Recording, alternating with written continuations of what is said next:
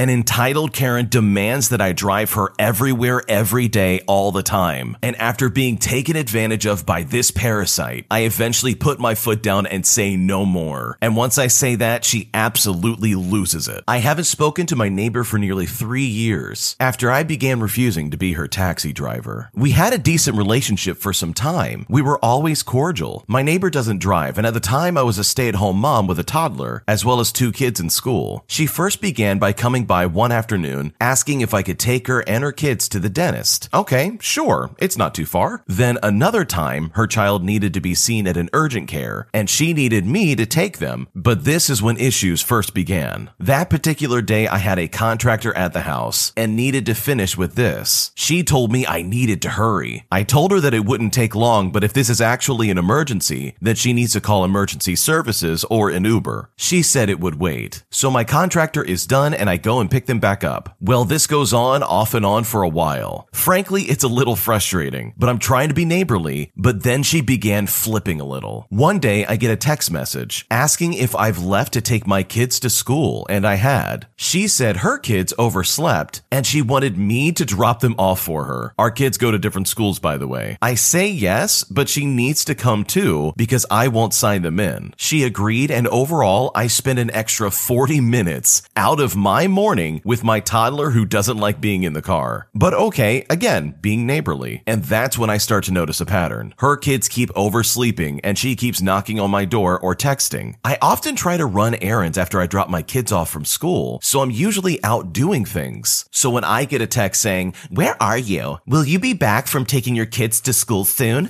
I need a ride. I just tell them, No, I won't be home. And then she asks if my husband can do it since he works from home. Um, no, he's working. She had the audacity to get snippy and then say that she would have to call them out of school again and that they've missed too much. I just ignore that and went about my errands. I get another text message asking where I am and when I'll be home. I tell them that I'm the next city over and that I have no idea when I'll be back, telling her that she needs to call an Uber. She claims Uber is unsafe and that she'll get hurt. Then she says that she will get a ride to her apartment in that same city and that I can wait for her to be done and to take her home. I ignore her after that. Next week, I'm at another doctor's office far from home. Again, I get a text. This time she says, Where are you? You're not home again and your husband won't answer the door. We need a ride to the dentist in 30 minutes or I will have to cancel the visit. Can you hurry home? At this point, I am beyond tired of being questioned about my whereabouts. My husband doesn't even do that. So I just ignore her. We finish the visit and I take my kids to get treats. Then a text message pops up and says,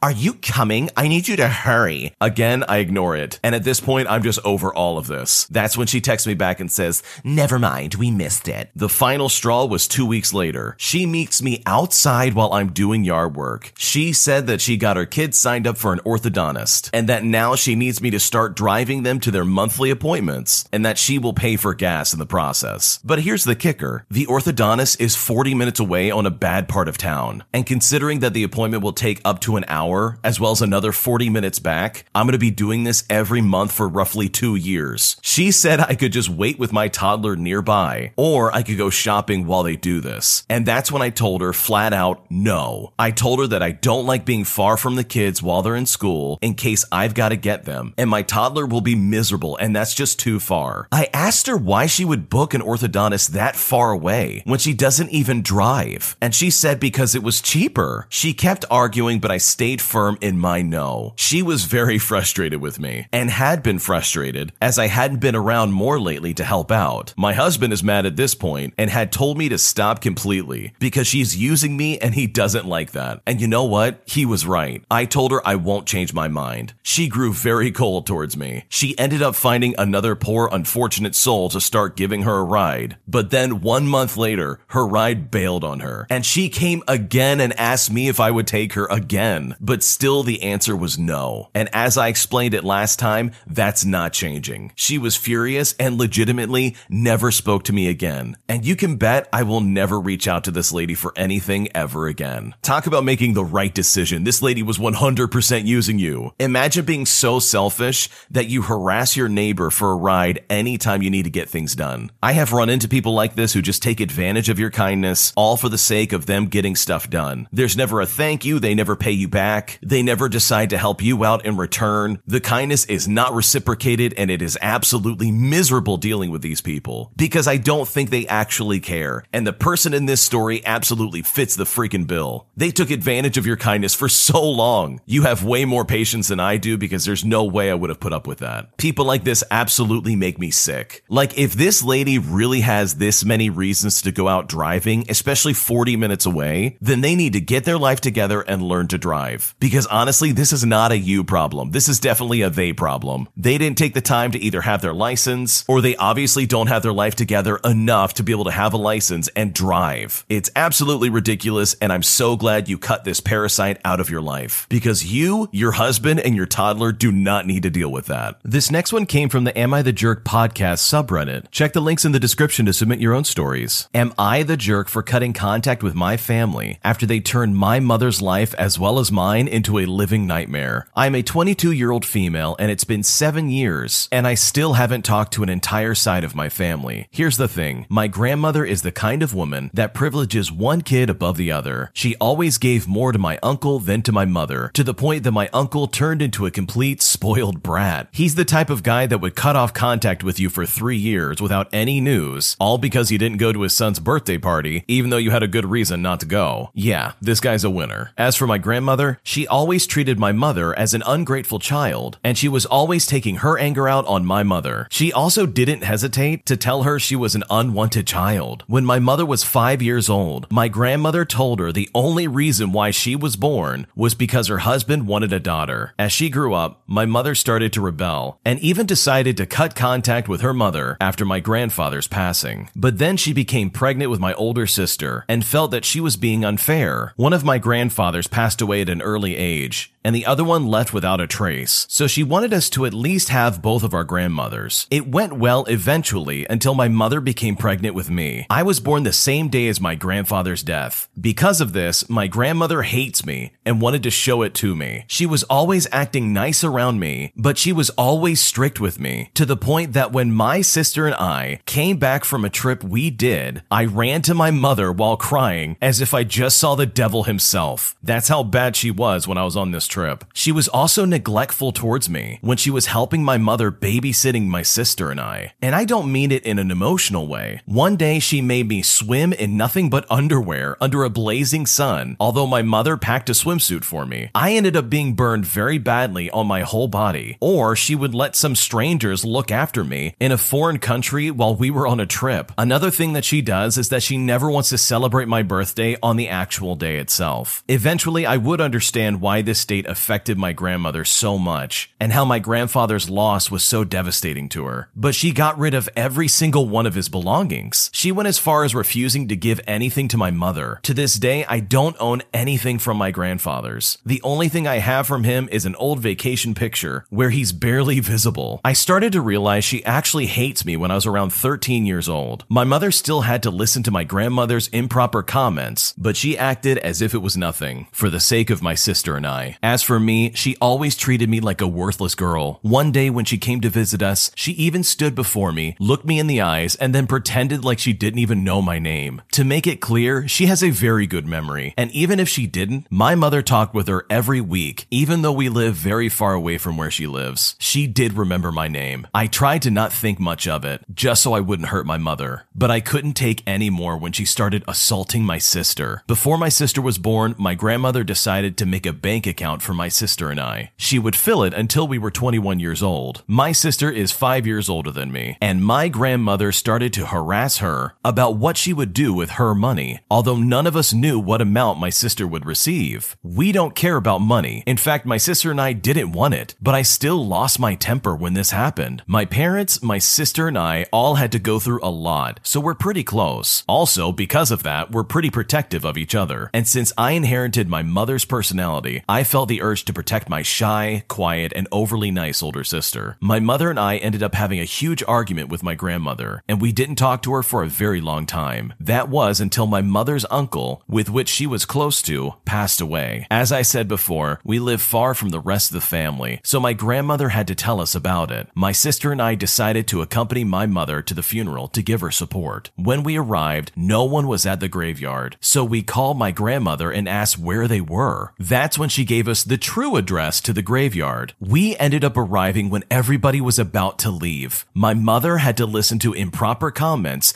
and couldn't say goodbye to her uncle properly. After that, my grandmother told my mother to come and take back the last thing she still had from her. And since then, we stopped talking to each other. I learned she's saying to everyone that she is the victim and that my parents, my sister, and I are just ungrateful morons. My mother suffers a lot from this whole story. I still see her cry about it from time to time. She also apologizes countless times to my sister and I because she feels guilty of giving us a grandmother like that. And I must say that I suffer from this too. I try not to show it for my mother's sake, but I still think about it a lot, and I still don't understand what I did wrong. Sometimes I even catch myself thinking I would rather have her pass away and instead have my grandfather be alive. And when I think about this, I feel like a monster. So am I the jerk for wanting to cut off this side of my family out of my life? No, you are not the jerk. Your grandma is a psychopath. As someone who has a side of their family who fits this description almost perfectly, I know exactly what you're going through. And I understand the stress that comes along with having relatives that treat you like absolute garbage. A lot of the bad talking and the name calling and the crappy treatment, for the most part, I can understand as just being their personality traits and something that if you ever see them again, you'll probably have to put up with. It doesn't mean that it's okay, but at least you can know what you're going to get into if you ever decide to come in contact with them again. And for me personally, there's no way in the world I'm going to be treated like that. Not for a second, especially not my family. But the fact that your grandmother gave you the wrong address for this funeral for your uncle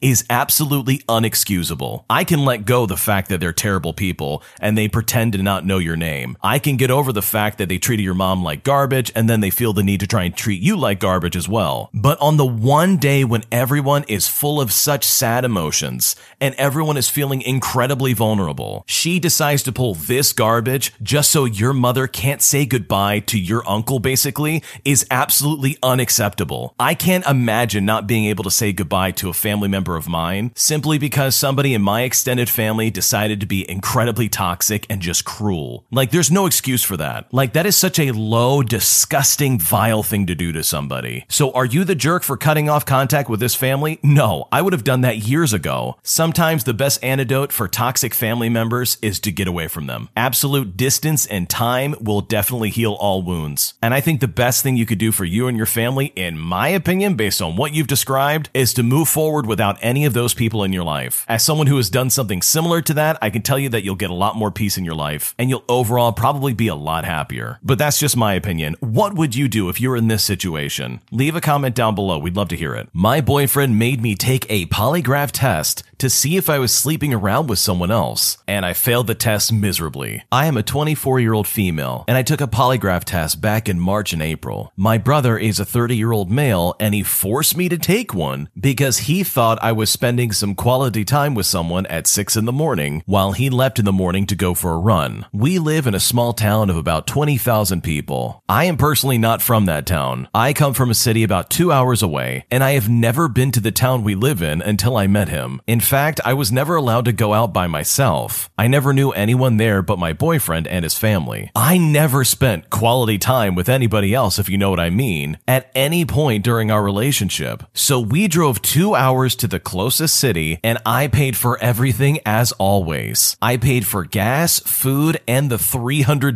polygraph test. The results came back, and the polygrapher said I failed miserably. He told me I was trying to control my breathing, which I know I wasn't. I am always taking deep breaths here and there. I was nervous, even though I told my boyfriend I wasn't, because I didn't want a reason for him to be sketched out or for him to be mean to me because of me being nervous. And since I was nervous, I was taking deep breaths. But I wasn't trying to. It was just my nerves getting to me. The polygrapher said I scored a negative 13. I don't even know what that means. He said that I double failed. Apparently, this means I failed miserably. Does anyone know anything about this or know anything about what this means and how that is even possible?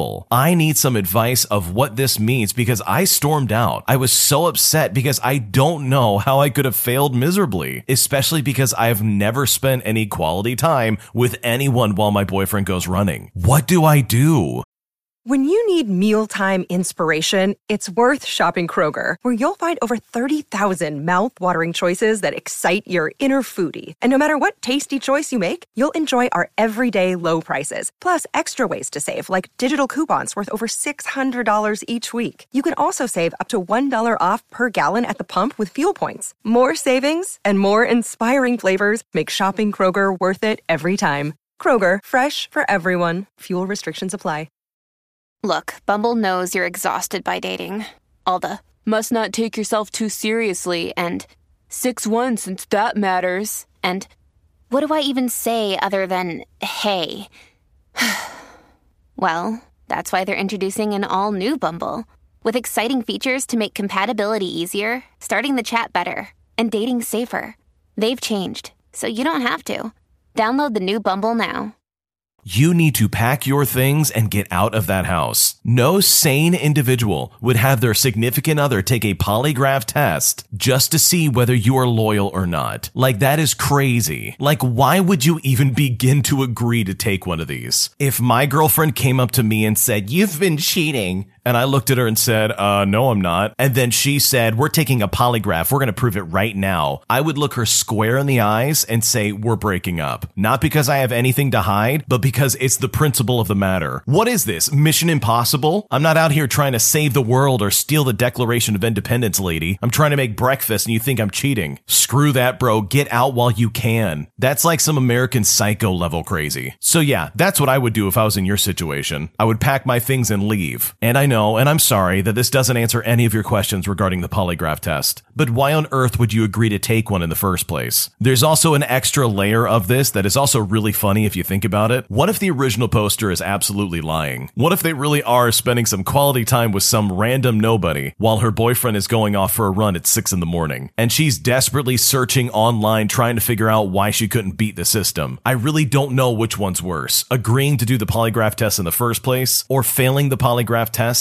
and trying to figure out ways to get past the system. Whichever reality is correct in this situation, I wish the original poster the best of luck in getting out of that house. Because even the initial suggestion of, oh, you're going to take a polygraph test seems very weird and sketchy to me. And trust me when I say this, based off of no other information about this individual, you can do so much better. My dad is a complete control freak and is absolutely ruining the experience of me building my own home. For some backstory, I'm a 35 year old male and I'm currently living with my dad at my sister's house. Their house is big and she and her family occupy the upper levels, while my dad and I live downstairs in the decently sized apartment, basically. The reason being, I've bought a house myself last year and it needed some heavy renovations. My mother and grandmother passed away in the span of last year, both six months apart, and it had hit us quite a bit financially. So, in order to afford both the mortgage and the renovations, it's been decided that I'll move in with my old man and to also keep him company after my mother's death, and that he'll be helping me with the house. To describe my dad, he is, to be polite, a really bad control freak, and it's like I'm back to being 14 years old again. As far as I remember, his only ways of communicating with us are ordering us around and berating us, and in that order. We have nothing in common. I can't start a conversation with him without it turning about me being a naive idiot who knows nothing about life. He also complains about really petty things. Apparently, to him, I hold my fork wrong, and I should also not apparently sleep past 9 o'clock because other adult people are already up and doing whatever other adult people do for their responsibilities. So after working all day, all I want is to be left alone and not be subjected to his life lessons, which rarely happens because I have basically zero privacy, and he just loves to tell me that I'm a failure of an adult. So today I left work a bit later because I hate leaving stuff unfinished, and the client wanted his stuff done as soon as possible. If half an hour extra would mean I wouldn't have to return later, it works for me, which earned me another lesson about how I should prioritize family matters first and ditch work four hours early if necessary. And yeah, with that same logic, I would go ahead and get fired, but for some reason, he doesn't seem to understand the nuance. This is all because he asked me to drive by the house in order to check the work done, and I, for some reason, did not ask the workers to stay past 6 o'clock at night in order to discuss things with them. I just knew the evening would be terrible, and you know what? It was. See, while I've been admiring my my new walls and the paint, I've noticed a note in my mailbox. Some dude wanted to know if I wanted to keep the old doors, and if not, he wondered if he could have them. Great, I thought. I wouldn't need to throw them away myself, and I told my dad about it, but that ended up being a massive mistake. When my dad asks for something, it's rather an order, if anything. He'll tell you to do something and it has to be done, and he said it has to be done right away. So here I am, still chewing on my dinner,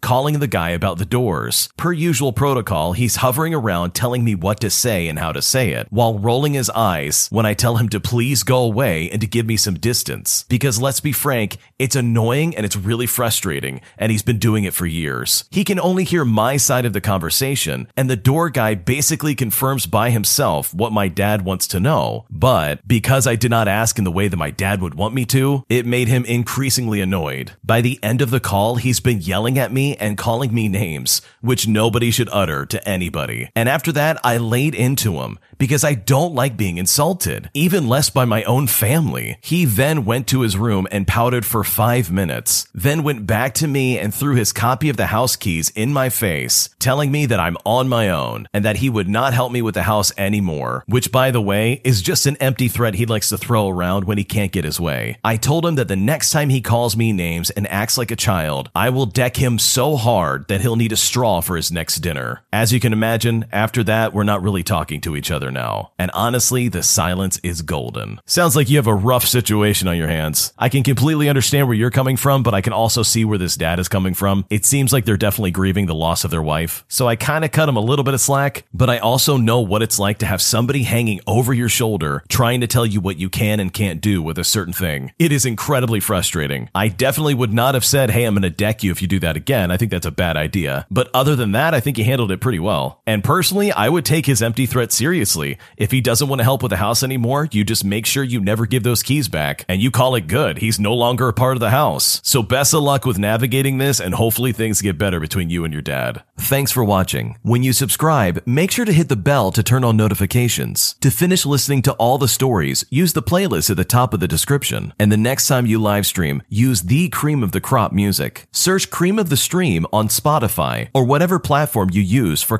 copyright free music to use for your next stream.